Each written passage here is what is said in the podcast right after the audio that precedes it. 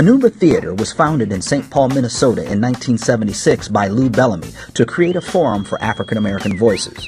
Today, Penumbra is one of only, of only professional African American theaters in the nation.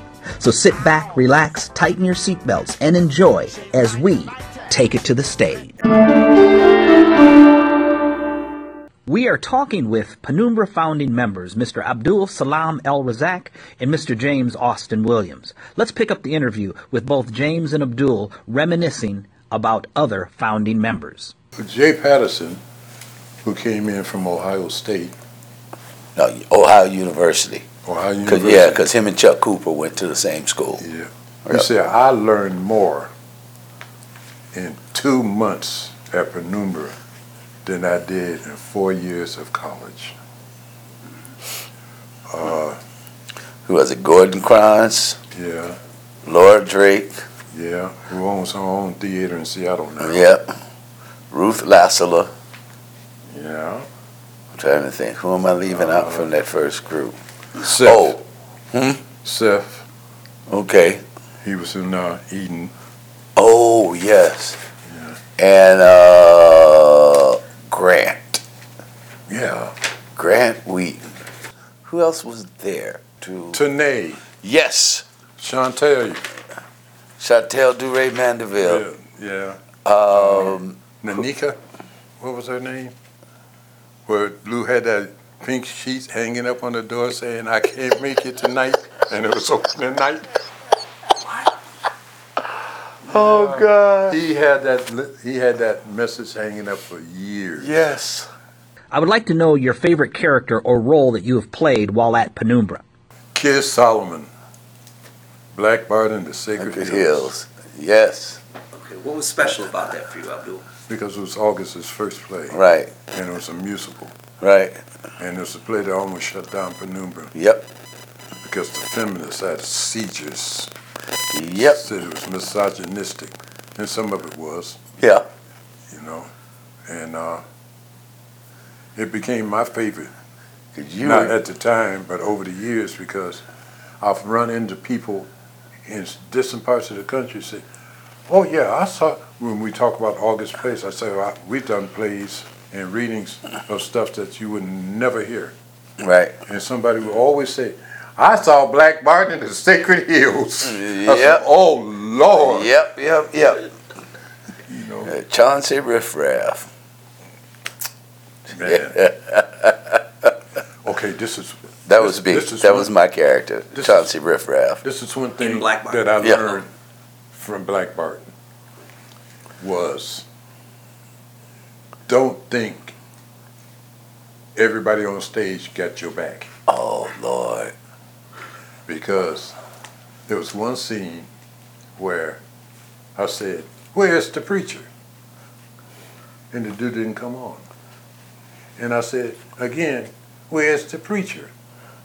And J. Dub and Terry looked at me and turned their back and started looking all up in the ceiling. I- And this girl on stage said, I'll go get him. And you heard her run off this way and heard her running and laughing all the way around to the other end.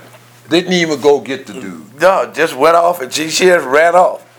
Was this an actress in the company or Yes. just a member? Uh, no, we were on stage. It was during we were a doing the performance. play. Oh, okay. We, we, we- yeah. I said, oh, and y'all just gonna go. My favorite, that, what was it? The strike song. Oh, yeah. Yes. And that was, I remember that because that was that was one that drove Claude crazy. Because Claude has this thing. Now you ask things that we carry with us from Penumbra. Uh, Claude's thing was never stomp on the stage. Because never, ever. Because the stage is made out of wood. And the stage may be painted like it's dirt, or it may be painted like it's linoleum. But as, as soon as you stomp on the stage, it's wood. you hear wood. You hear feet hit on hollow wood like a drum. You done killed the illusion. Right, you've killed the illusion. So Claude would just drill us, man. Don't stomp on the stage. You sound like a herd of elephants. Don't stomp on the stage. And so the strike song started out with a group of a group of the, the the prostitutes of Little Egypt because it, it was a musical based on Lysistrata. And so they would go on strike, and they would go strike, strike, strike, strike, strike, and then you would hear these feet hitting on this wood, dum, dum, dum, dum, and you would look out in the audience, and Claude would be turning away and taking his hat off, and you know it was like because that was the only way they could keep time, Yeah. You know, and it would run him crazy. In Black Market, Okay. yes, that's the song. It's, it's it's the prostitutes coming in. Yeah. What it say? If you don't meet with our demands, Man. you'll feel the pain Pain down in in your your glands. You know we struck again Yeah, without fair warning. And we used to say, or they sing this damn song again without, Without fair warning. Yes. Wow. Speaking of Claude, I was a radio baby. So I understood. People would look out there and say, Claude's sleep. Yeah. He said, No, I'm listening. Give me a reason to open my eyes. Yep. Yep. Yep. And being a radio baby, I took that in, and my directing got to be the same way. You're asleep. I said, No, no. When you're doing something interesting, you know, I'll open my eyes to see what it is. Yeah. like I always say, at August Memorial that we did for him up at Ashland, Okay. and Greta said, never follow Abdul. Mm. I came out and said, who in here is 30 or under? And half the room raised their hands. And this one sister, you don't ask us how old we are. I said, then don't participate. But she went on and raised her hand. I said, see, that's how long I've been doing August. I've been doing August longer than See? and in the world. Yeah. Then I said, how many people in here have done August Wilson? And two or three white folk raised their hands.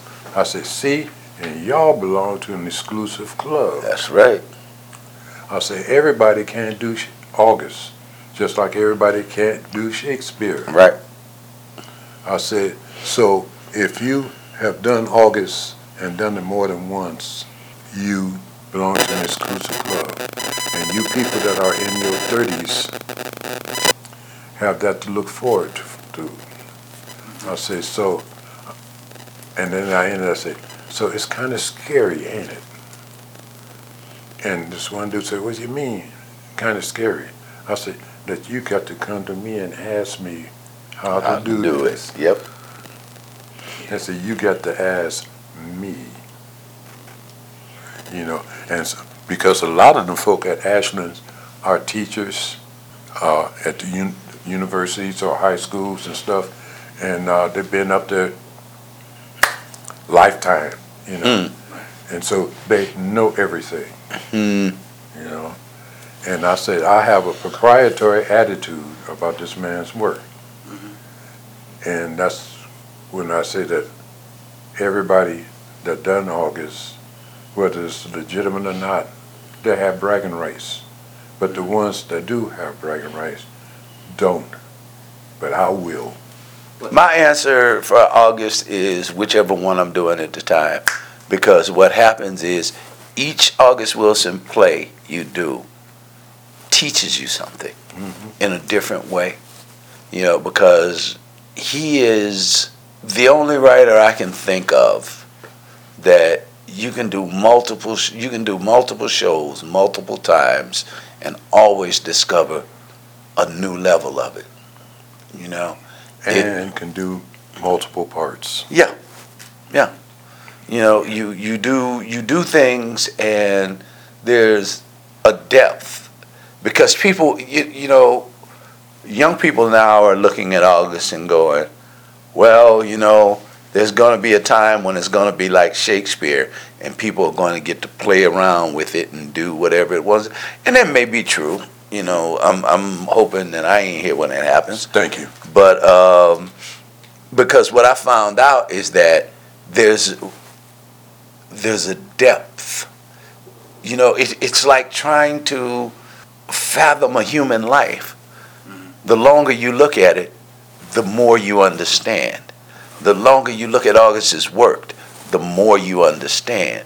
There's a there's a, a, a wonderful beauty in it that if you you don't have to I'm here doing fences.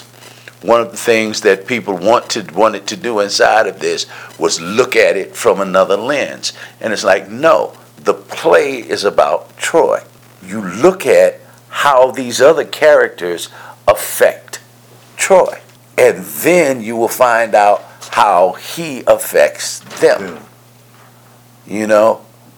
And, and if you, you, and there are so many people who try to make the other characters define Troy, and then you end up with the, you end up in a place to me that's uh, the antithesis of why he wrote the play. He originated Shealy in Jitney. I originated Turnbull. Terry was Booster. Booster. Marion was Fielding. Danny Clark Yeah, was Becker. was Becker. And uh, Paul, Lou's friend, Yeah. Uh, was Philmore. Philmore, right. Right. So that's why I say about proprietary attitudes. Uh, with, as with most playwrights, if you're working with them while they're working on plays, you have to be careful what you say around them Okay. because your words can wind up in their plays. Mm-hmm. Uh, some of your physical characteristics and your idiosyncrasies can become characters. Uh, so, people, I'm going to be blunt. People outside this whole Penumbra thing that tell you they're an expert on August Wilson. One of the big problems I had when I first went out to Oregon Shakespeare Festival, an actor who's passed now, told came up to me and said, "I'm an expert on August Wilson." I said, "You're a damn lie. You just did a play." Hmm. Yeah, you run across that a lot. You know, it, it, and it, it's. I've run across an actor who has said, "This is the way this scene is supposed to go," and I said, "Oh, really?" And like, yeah, this is the way this scene is supposed to go. This is the last time we did this play. We did it. You know, we did. Last time I did this play, you know, I did it and we did it like this, and it worked.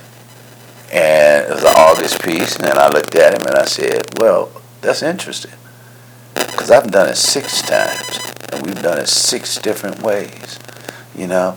And one of the things I look forward to is figuring out how we build in a room with the people who are here, mm-hmm. you know. But I tell you what, I, and I happened to mention to him, I said, and one of the ways I happened to be being directed by Marion McClinton while he and August were working on the script. You know, so they were both in the room, and they didn't tell me that was the way it was supposed to be done. They told me something different. You know, and, and you end up you you end up a lot of times just looking at stuff and going, okay, and you find out, like you were saying earlier, when you're in that position where you got to play on your back, and you know you got it on your back, and not only do you know you got it on your back, you got it on your back, and you know you're the only one that understands the rhythm.